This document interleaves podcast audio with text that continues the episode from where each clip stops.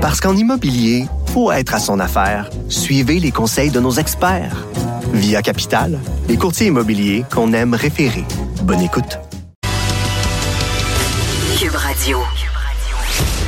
Salut tout le monde, j'espère que vous allez bien. Il y a une petite pluie qui tombe sur Montréal, mais ça va se transformer en neige sur certaines régions du Québec. C'est vraiment déprimant pour vrai parce que euh, commencent à surgir les articles qui nous demandent de se préparer à l'hiver, qui nous disent Hey, c'est le temps de penser à tes pneus d'hiver, madame, monsieur.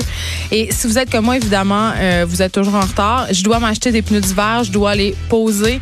Et me connaissant, ça va être le plus tard possible. Je vais devoir me taper une coupe de petites raids de slalom dans les rues de Montréal avant de me décider à y aller. L'hiver passé, pour de vrai, je suis allée, je pense que c'était le 14 décembre. C'est ridicule. Est-ce que j'étais hors la loi? Je pense que je pense que non. Je pense que c'était la veille. euh, je vais faire un petit retour. Hier, on avait euh, la députée de Saint-Laurent, Madame Marois Risqué. On s'est parlé euh, des, des fameuses euh, prématernelles qui euh, 4 ans qui font euh, qui divisent la population et vous avez été quand même quelques-uns à m'écrire euh, sur ce sujet-là, des auditeurs qui envoient leurs enfants dans des prématernelles 4 ans. Et il y a Marc-André Bruno qui m'écrit euh, pour me dire, pour me parler de la polémique autour des maternelles 4 ans. Il me dit, mon petit gars, euh, va dans un CPE Youpi en fin de CPE, ce qui sous-entend que ça a été quand même assez compliqué de trouver une place, comme on en discutait hier avec Madame Risky. Euh, mais ce que Marc-André nous fait remarquer, c'est que eux, ils préparaient pour la prématernelle à temps partiel comme son grand frère. Et là, euh, quand le projet de maternelle 4 ans temps plein a été annoncé et qu'ils se sont fait proposer, euh, ils ont pensé surtout que ces parents-là avaient besoin des services d'orthophonie et que le CPE n'en a pas les euh. Donc, évidemment, pour eux, la prématernelle 4 ans aurait été une option, mais ils ont quand même choisi d'envoyer leur fils en CPE euh, parce qu'évidemment, c'est du temps plein au lieu du temps partiel. Et cet auditeur-là trouve que, évidemment, les 800 000 dollars euh, par classe sont too much et ce serait senti mal d'envoyer son enfant là. Mais ça m'a amené la réflexion suivante. Je me suis dit, c'est vrai que quand t'envoies ton enfant dans un CPE, bon, c'est un service de garde et t'as pas droit au service, par exemple, d'éducateurs spécialisés d'orthophonistes. Peut-être que dans certains CPE privés, euh, il y a des services spécialisés, mais dans le réseau public, c'est clair que c'est pas le même suivi. Euh, puis en même temps, quand tu envoies ton enfant dans une prématernelle 4 ans, là, tu as accès à tous ces services-là, mais est-ce que ça vaut vraiment ça? Est-ce que ça vaut vraiment 800 000 je ne pense pas, alors que euh, plusieurs écoles connaissent des difficultés financières absolument incroyables. Bon, évidemment, euh, euh, des fonds vont être injectés pour qu'il y ait plus d'intervenants, mais est-ce que ça va vraiment être le cas? Je me pose la question. Puis je reviens sur le fait que la, prématernelle 4 ans à date, là, en tout cas moi, ce que j'en vois, c'est que c'est exactement la même affaire qu'un CPE. Les enfants sont pour la plupart déçus, ils se retrouvent à l'école et vivent un peu la même vie qu'à la garderie. Et tu te demandes qu'est-ce qu'ils vont faire en maternelle, qu'est-ce qu'ils vont faire en première année. Donc, c'est un peu... Euh, J'étais très pro prématernelle 4 ans avant que mon fils il fasse son entrée à la fin août, mais plus ça avance, plus je vois c'est quoi, plus je me dis qu'on a vraiment échangé 4, 30 sous pour une pièce et je suis pas la seule. Vous m'avez écrit quand même en grand nombre pour me témoigner de votre déception par rapport euh, au prématernel 4 ans que fréquentent vos enfants. Le plus récent bilan des directeurs de la DPJ a révélé la semaine passée qu'il y avait une hausse des signalements. Et là, le syndicat de la majorité des intervenants en centre jeunesse de la province est revenu sur ce bilan ce matin. Je vais avoir euh, Stéphane Léger avec moi, qui est vice-président de l'Alliance du personnel professionnel et technique de la santé et des services sociaux. On va se demander si c'est une bonne chose ou une mauvaise chose, cette hausse de signalement-là. Qu'est-ce que ça cache? Et est-ce qu'on a assez de ressources pour répondre à la demande? On aura aussi Isabelle Petit. Isabelle Petit, si vous la connaissez pas, c'est la nouvelle conjointe de Michel Cadotte et c'est aussi une ex-proche aidante. Elle est aussi porte-parole et membre du comité des patients et des aidants de la Fédération québécoise des sociétés Alzheimer. Euh, la raison pour laquelle on y parle euh, aujourd'hui, bon, euh, c'est que Michel Cadotte s'est fait refuser sa liberté conditionnelle et elle a écrit une lettre très, très, très touchante au comité de libération. Elle sera avec nous tantôt euh, à l'émission. Puis c'est tout qu'un dossier de l'aide médicale à mourir. Euh, euh, évidemment, c'est un sujet très délicat, très émotif aussi, surtout pour les proches aidants qui sont vraiment aux premières lignes et qui souvent subissent vraiment beaucoup tout ce qui a trait à la maladie, les soins.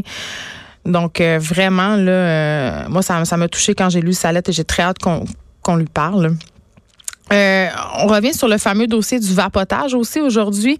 Aux États-Unis, euh, on songe à bannir le vapotage. Et là, il y a un fabricant canadien euh, qui, évidemment, produit des, des choses liées au vapotage, qui conteste une loi fédérale qui, qui lui interdit en fait de publier des études comparant le vapotage au tabac. Et là, c'est quand même assez funny, hein? comment l'industrie du tabac et celle de la cigarette électronique se renvoient à la balle. On ne sait plus trop qu'est-ce qui est bon, qu'est-ce qui est pas bon, qu'est-ce qui est meilleur, qu'est-ce qui est le plus dommageable. Mais là, on a commencé à avoir des cas au Québec euh, de, de vapotage qui tournent très, très mal, des maladies pulmonaires, des personnes hospitalisées. On va faire le point avec Florie Douka, qui est co-directrice et porte-parole de la Coalition québécoise pour le contrôle du tabac. Moi, ça me préoccupe, la question du vapotage vous le savez, je comprends pas vraiment un produit qui était à la base fait pour être un produit transitoire hein, pour aider les fumeurs à arrêter est maintenant euh, devenu le premier choix de bien des personnes. Et il y a même des personnes qui se mettent à fumer la cigarette pour arrêter de vapoter. Donc c'est comme c'est quand même un paradoxe assez révélateur. Viande rouge, hein? Euh, dossier viande rouge la viande rouge qui serait pas nécessairement si mauvaise que ça pour la santé finalement, euh, ça c'est le résultat d'une nouvelle étude qui a été publiée dans la revue euh, Annals of Internal Medicine. Euh, là, moi je sais plus à quel sein me vouer.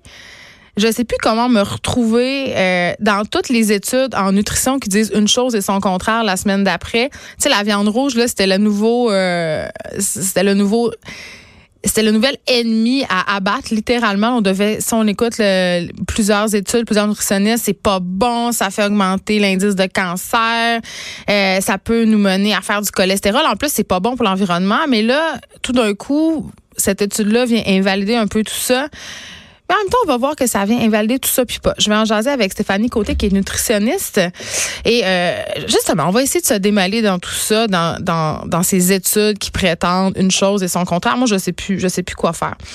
Aussi aujourd'hui, c'est une journée spéciale. On lance la nouvelle mouture euh, de Tabloïd, qui est une marque euh, de contenu un peu qui est destinée aux jeunes. Mais moi, j'aime pas ça dire ça. C'est du bon contenu euh, qui peut-être s'intéresse à des sujets un peu plus champ gauche, moins couverts, si on veut, par les médias plus traditionnels. Donc, on aura des gens de chez Tabloïd pour venir nous expliquer de quoi il en retourne. Et ils ont fait un super hot vidéo. Je sais pas si vous vous rappelez du PFK Kid, qui était en fait au centre d'un documentaire qui a été produit par Pierre Falardeau. Ils l'ont retrouvé 40 ans après, le petit garçon qui mangeait le long de la clôture dans, dans le baril de poulet frit Kentucky. Ils l'ont retrouvé et ont fait un super euh, vidéo avec ça. Donc, c'est sur le site web de Tablette aujourd'hui. On va s'en reparler. Et euh, qui dit euh, qui dit mardi, dit chronique mercredi. Je suis mêlée dans mes jours de semaine. En tout cas, c'est le jour de David Quentin, qui est notre littéraire de service libraire à la librairie Coop Zone. Plein d'affaires, là. J'ai l'impression qu'on vous parle tout le temps de Kevin Lambert, mais c'est parce que ça arrête plus. C'est un feu roulant. Euh, Kevin Lambert qui est finaliste au deuxième tour du prix Médicis pour son roman Querelle en France. Ça, c'est vraiment très, très gros. Donc, on n'a pas le choix d'en parler. On va en parler avec David Quentin. On va parler aussi euh, du Salon du livre du Saguenay qui s'est déroulé en fin de semaine passée. Évidemment, il sera question de livres de suggestions littéraires euh, comme d'habitude. Mais avant, j'ai vu passer une nouvelle qui me qui m'a vraiment fâchée. Euh, des écoles qui pigent dans le sac à collation littéralement là, de leurs élèves, OK? Euh, et là, ça se passe à la commission scolaire euh, des draveurs. il y a une allocation qui est, qui est additionnelle, en fait, qui est réservée pour les frais de collation, qui est versée par le gouvernement du Québec aux écoles, en fait, au service de garde des écoles plus défavorisées, OK? Donc, c'est le ministère de l'Éducation qui donne 109 dollars par enfant inscrit sur une base régulière au service de garde des écoles euh, qui ont un indice de, euh, défavorisation euh, haut. OK? 109 dollars par enfant, ça fait quand même beaucoup d'argent. juste pour être clair, mettons qu'on a une école avec 200 élèves qui fréquentent le service de garde à temps plein. Ça, ça veut dire que les enfants, ils fréquentent le service de garde le matin, le midi, le soir. ça fait 22 000 dollars donc qui est versé par le gouvernement par année pour aider, si on veut, euh, des enfants qui manquent euh, de bouffe à la maison, tu sais, d'avoir de la, la nourriture. Je veux dire, c'est quand même grave, c'est quand même un besoin de base. Il y a des enfants qui arrivent littéralement avec des boîtes à lunch pas très remplies. D'ailleurs, je suis tout le temps surprise à chaque année, à chaque rentrée scolaire, on a toujours la même lettre. Nous, les parents, on reçoit une lettre de l'école des enfants pour nous dire voici en quoi consiste un lunch pour vos enfants. Il doit y avoir un repas principal et deux collations. Et deux collations, c'est peu quand même. Là. Quand, moi, mes enfants, si je leur mets deux collations, là, ils arrivent de, l'école, ils sont morts de faim. Là, je mets trois, quatre collations, mais il y a des parents qui peuvent pas en mettre des collations. Donc, c'est un besoin qui est quand même très criant. Et là, cet argent-là ne serait pas utilisé au complet pour servir des collations aux enfants défavorisés. Et là, il y a des employés de cette commission scolaire-là qui ont témoigné, évidemment, sous le couvert de l'anonymat, euh, qui disent euh, que dans une école en particulier où elle a travaillé, cette personne-là, seulement 3 000 dollars sur les 22 000 dont on se parlait tantôt étaient alloués pour donner véritablement euh, des collations. Ça, là, c'est 10% du montant total qui est accordé à l'école. Et c'est quand même assez déplorable parce que cet argent-là, on ne sait pas trop où est allé. C'est quand même insensé. Là. Il y a des enfants, je l'ai dit, dont la boîte à lunch est vide. Euh, et cette personne-là qui témoigne dit, moi, j'étais prête à, donner des ateliers de cuisine, à faire des muffins. Euh, on parlait quand même de 1000 collations par semaine. Puis, ironiquement, la consigne, c'est qu'on peut pas acheter des produits avec une date de péremption, comme des fruits, par exemple, du yogourt, car ils donnent ça à la pièce. Donc, on veut pas, on veut éviter les pertes. Et c'est quand même assez incroyable. Et là, euh, évidemment, on a vérifié tout ça. Ça a été corroboré euh, par une ancienne membre d'un conseil d'établissement d'une école primaire euh, de cette commission scolaire-là. Et c'est quand même assez capoté parce que ce qu'on a appris, c'est que les écoles n'ont pas besoin de se justifier, n'ont pas besoin de dire où vont où va l'argent exactement tant que l'argent est utilisé pour l'école. Donc, bon, on paye des collations, mais c'est englouti un peu dans le budget général de l'école. Donc, quand on pose des questions pour savoir où est-ce que va cet argent-là, ben on le sait pas. Ça va à l'école. Est-ce que c'était utilisé pour un bureau à réparer, euh, acheter des livres? Euh, mais je rappelle qu'au bout du compte, il y a des enfants qui n'auront pas eu la collation auquel ils avaient droit parce que l'école euh, utilisait ces fonds-là. Puis le manque de transparence de la gestion des budgets dans les écoles, c'est assez phénoménal parce que quand j'étais sur le site de l'école de mes enfants, on avait fait une campagne de financement, OK?